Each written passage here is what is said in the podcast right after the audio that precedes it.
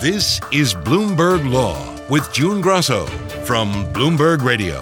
The Supreme Court has given environmentalists a partial win on the scope of the Clean Water Act. Joining me is Pat Parenteau, a professor of environmental law at Vermont Law School. So, Pat, start by explaining the issue here about the wastewater discharges. So, this is the uh, Maui sewage treatment plant, which injects its treated effluent, the sewage, into the groundwater and it's about a, a half a mile from the Pacific Ocean and this very popular surfing beach. And it travels through the groundwater, enters the Pacific Ocean, where the studies have shown it's done quite a bit of damage to the coral reef in that area.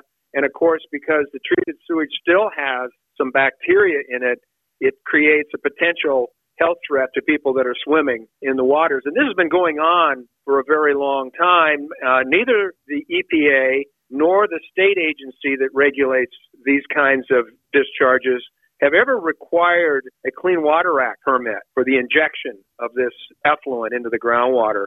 And so the Ninth Circuit, in response to a citizen suit brought by a number of groups in Hawaii, ruled that as long as you could fairly trace the pollutants that are in the ocean back to these injection wells, that kind of discharge required a permit under the Clean Water Act. And so that was the question that went to the Supreme Court. When, if ever, will a discharge through the groundwater into surface water require a Clean Water Act permit? And what did they decide? They decided that on some circumstances, a permit will be required. And it's interesting, it was a Justice Breyer opinion it was six to three, which is a, a significant margin of victory for an environmental result. And most interestingly, Judge Kavanaugh joined the majority along with Chief Justice Roberts. So it was a very strong opinion in that regard. But Justice Breyer didn't like the Ninth Circuit fairly traceable test.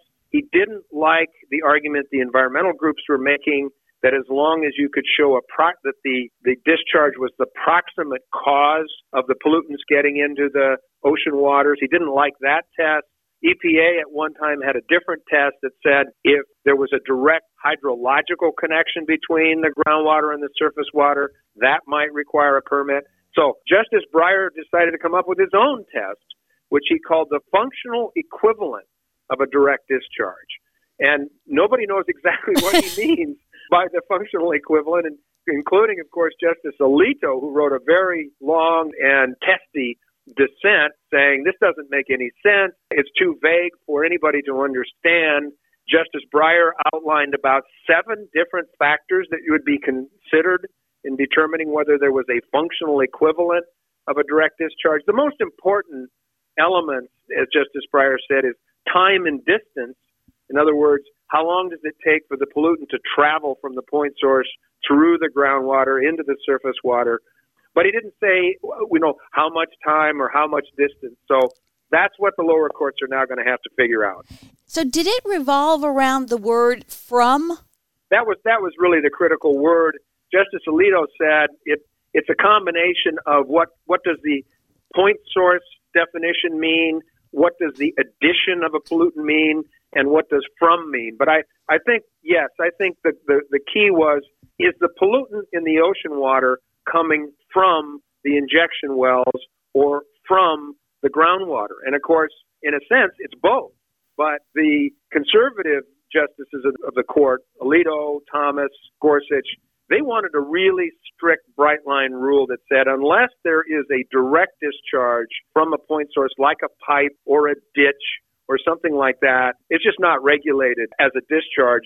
It's then addressed as a non point source problem, and that's up to the individual states to decide how to deal with that. So that element introduces a familiar theme that we see in these environmental cases, which is the federalism concept. Where does federal law end and state law begins? And the difference between a point source discharge and a non point source pollution problem gets at that federalism question. So, will this decision make it more difficult for property owners to predict whether they need a federal permit or not? I think it will, actually. Breyer's seven factor tests are not even exhaustive he doesn't indicate which ones are the most important ones. So you're left with trying to figure out how far away from surface waters can I be before I have to worry about an activity that either either injecting waste into the groundwater or just you know activities that, that involve some runoff, which might go into a ditch, which then might seep down into the groundwater. Does that require a permit? There's another case, the Kinder Morgan case, in which a pipeline ruptured and the gas leaked into the groundwater. Some of it was cleaned up, most of it wasn't. That groundwater eventually took the gas into a river. So that's going to be one of the early cases to decide is that the kind of functional equivalent of a discharge? Many, many different questions are going to have to be sorted out, and it'll take years to figure this out. Our environmentalists are celebrating this as a victory, but this reversed a decision in their favor with a broader standard at the Ninth Circuit. So, where's the victory? Well, the victory is in uh, the bullet that was dodged, because if the if the Alito version of the act applied, you could have a big loophole in the law which would allow people to move their pipelines back from the river, let's say, and discharge to the ground, and then it would flow into the river. That wouldn't be covered. There are a lot of situations like these coal ash pits that are all throughout the southeast where the coal country is, and they're loaded with heavy metals and toxic chemicals and so forth. And those have become major sources of both groundwater contamination and river contamination. Those wouldn't be regulated uh, under the Clean Water Act. So the, the real victory here, I think, is what didn't happen, which is that uh, the court didn't decide to create this fairly large loophole uh, that people could avoid the permit requirement. And this idea that it can be dealt with as a non-point source problem is is really fanciful. Um, the reason we have so many uh, rivers and lakes that don't meet water quality standards is because of non-point source pollution and because there's no regulation of that kind of pollution, no meaningful regulation. That's why we have all these serious water quality problems. So the more that you exempt polluting activities from the permit program, the harder it's going to be to achieve water quality. So the real victory here is what didn't happen. But this has to go back now to the Ninth Circuit or to the lower court? It'll go back to the Ninth Circuit first. The Ninth Circuit will then send it back down to the district court in Hawaii. And then the question will be will this case finally get settled? You know, we've had two prior settlements in the case, but the mayor of Maui, I think it is, yes, um, Victorino, um, has nixed both of these settlements. Um, from what I see, the county and the city both have expended over $4 million to litigate this case. Some of these lawyers' fees are pretty steep, right? Yes. And um, the question is, at what point do the taxpayers of Maui say enough is enough? Let's settle this case. So I'm guessing there will be a settlement of the case, but the mayor hasn't said yes or no to that yet. So now let's talk about the lineup, which you mentioned six to three, with Chief Justice John Roberts and Justice Brett Kavanaugh joining the liberals. Was that a surprise? It wasn't if you read the uh, transcript or listened to the oral argument. When Justice Breyer floated his functional equivalent idea, although Justice Roberts seemed somewhat skeptical, it was pretty clear because Breyer said, well, this is something that we'll be discussing. That was kind of a cue, at least to me, that Roberts and Breyer had had some kind of discussion about how to handle this case. Uh, Roberts clearly disagreed with the argument that there would be no regulation anytime a discharge touched, as he put it, groundwater. He asked during oral argument, he asked the petitioner's lawyer, Elbert Lin, you mean to tell me even if the discharge only goes through two inches of groundwater, it wouldn't require a permit? And Lin said, that's right, it wouldn't. So Roberts wasn't buying this absolute rule that an indirect discharge could never be regulated, but he clearly didn't like the Ninth Circuit's very broad, fairly traceable test. So I guess by default, he went along with Breyer's decision. And it's critical that Roberts assigned Breyer the opinion uh, instead of giving it to someone else. So that gave Breyer a chance to really flesh out as much as he could uh, his test and also completely disagree with EPA's argument, the Trump administration's argument, and so forth. So, are you telling me, Pat, that they discuss the cases before the oral arguments and they sort of line up people? yeah. Yeah, shocking, isn't it? Yes, they do. They have these conferences, and sometimes we learn this from uh, the papers of Justice Blackmun and others that are now at the Library of Congress. They actually take straw votes uh, on some of these cases in conference just to see kind of what what does the lineup look like, and that tells the chief justice sort of if he's going to go along with one faction of the court or the other, who's going to get the assignment to write the opinion? That's a critical decision point in a, in a lot of these cases. So, yeah, my guess is that Roberts had a fair idea um, that this was going to be a close vote, and as I say, he was he clearly was not going to go along with the petitioner's argument, so he landed more on the side of Breyer than Alito, and that's how the case came out. So that explains Roberts. What about Kavanaugh? Because when we've talked before, yeah. he has not come out as a justice who who would side with environmentalists. No, in fact, he wrote a separate concurring opinion, very short concurring opinion, in which he said what tipped the scales for him was his idol, Justice Scalia, and something that Justice Scalia had said in this infamous Rapanos case, where Scalia said the word, he, he looked at both the word from point source and to the waters of the United States and said that that combination suggests to me that it doesn't require a direct discharge. If Congress had meant it to mean direct discharge, it would have used the word into the surface water. By using the word to, he said that suggests that in some cases indirect discharges could also be covered.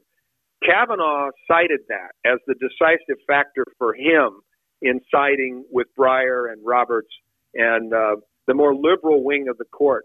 Still, I think a notable thing. I mean, it would have been more natural, I think, for Kavanaugh to side with Alito on a question like this a very textualist kind of approach to the interpretation, but he didn't. He went he went with the more environmental point.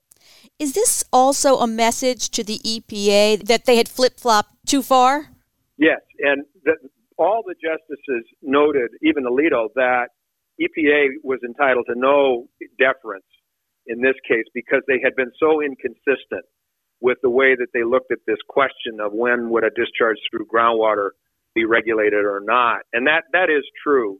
But I would also say that over time, EPA has more often come down on the side of regulating some of these instances of discharges through groundwater, and specifically in the Maui case, had filed a brief in the Ninth Circuit supporting the assertion of Clean Water Act jurisdiction over that particular activity. So all the justices were very critical of EPA in the Maui case. So, is the difference in the EPA the difference between an EPA under Obama and an EPA under Trump, or is it just a difference?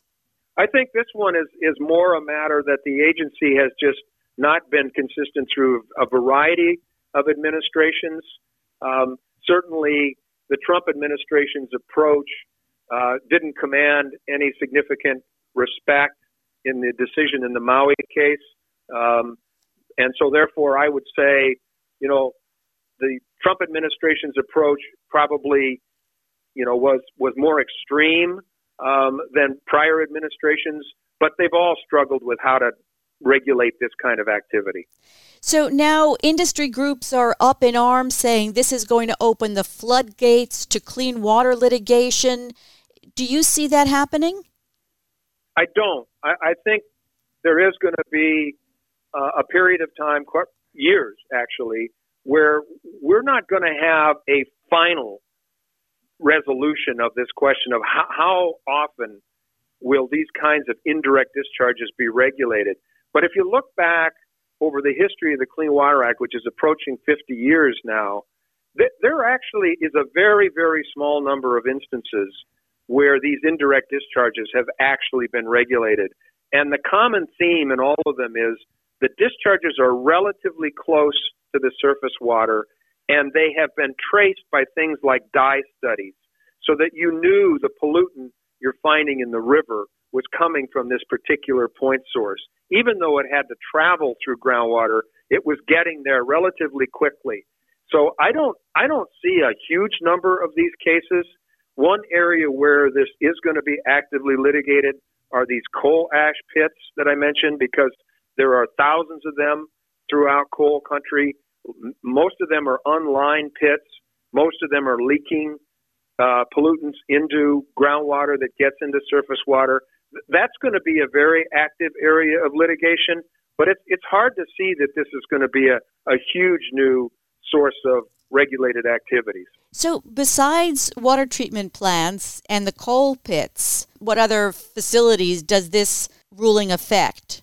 Probably mining operations, which also have a lot of ponds, and the ponds themselves are considered point sources. And if they overtop and flow down into rivers or lakes, or if they leak out the bottom and go through the groundwater, you could probably see some litigation over that kind of activity. But the sewage treatment plants around the country that use these injection wells to get rid of their uh, treated effluent, I think those are eligible or, or potential targets for some of this litigation. But as I say, we haven't seen a whole lot of that in the past. Now, whether all of a sudden there will be a whole new wave of these citizen suits, it's hard to say, but historically we haven't seen that. Thanks, Pat. That's Pat Parenteau of the Vermont Law School. Thanks for listening to the Bloomberg Law Podcast. You can subscribe and listen to the show on Apple Podcasts, SoundCloud, and on Bloomberg.com slash podcast. I'm June Grasso. This is Bloomberg.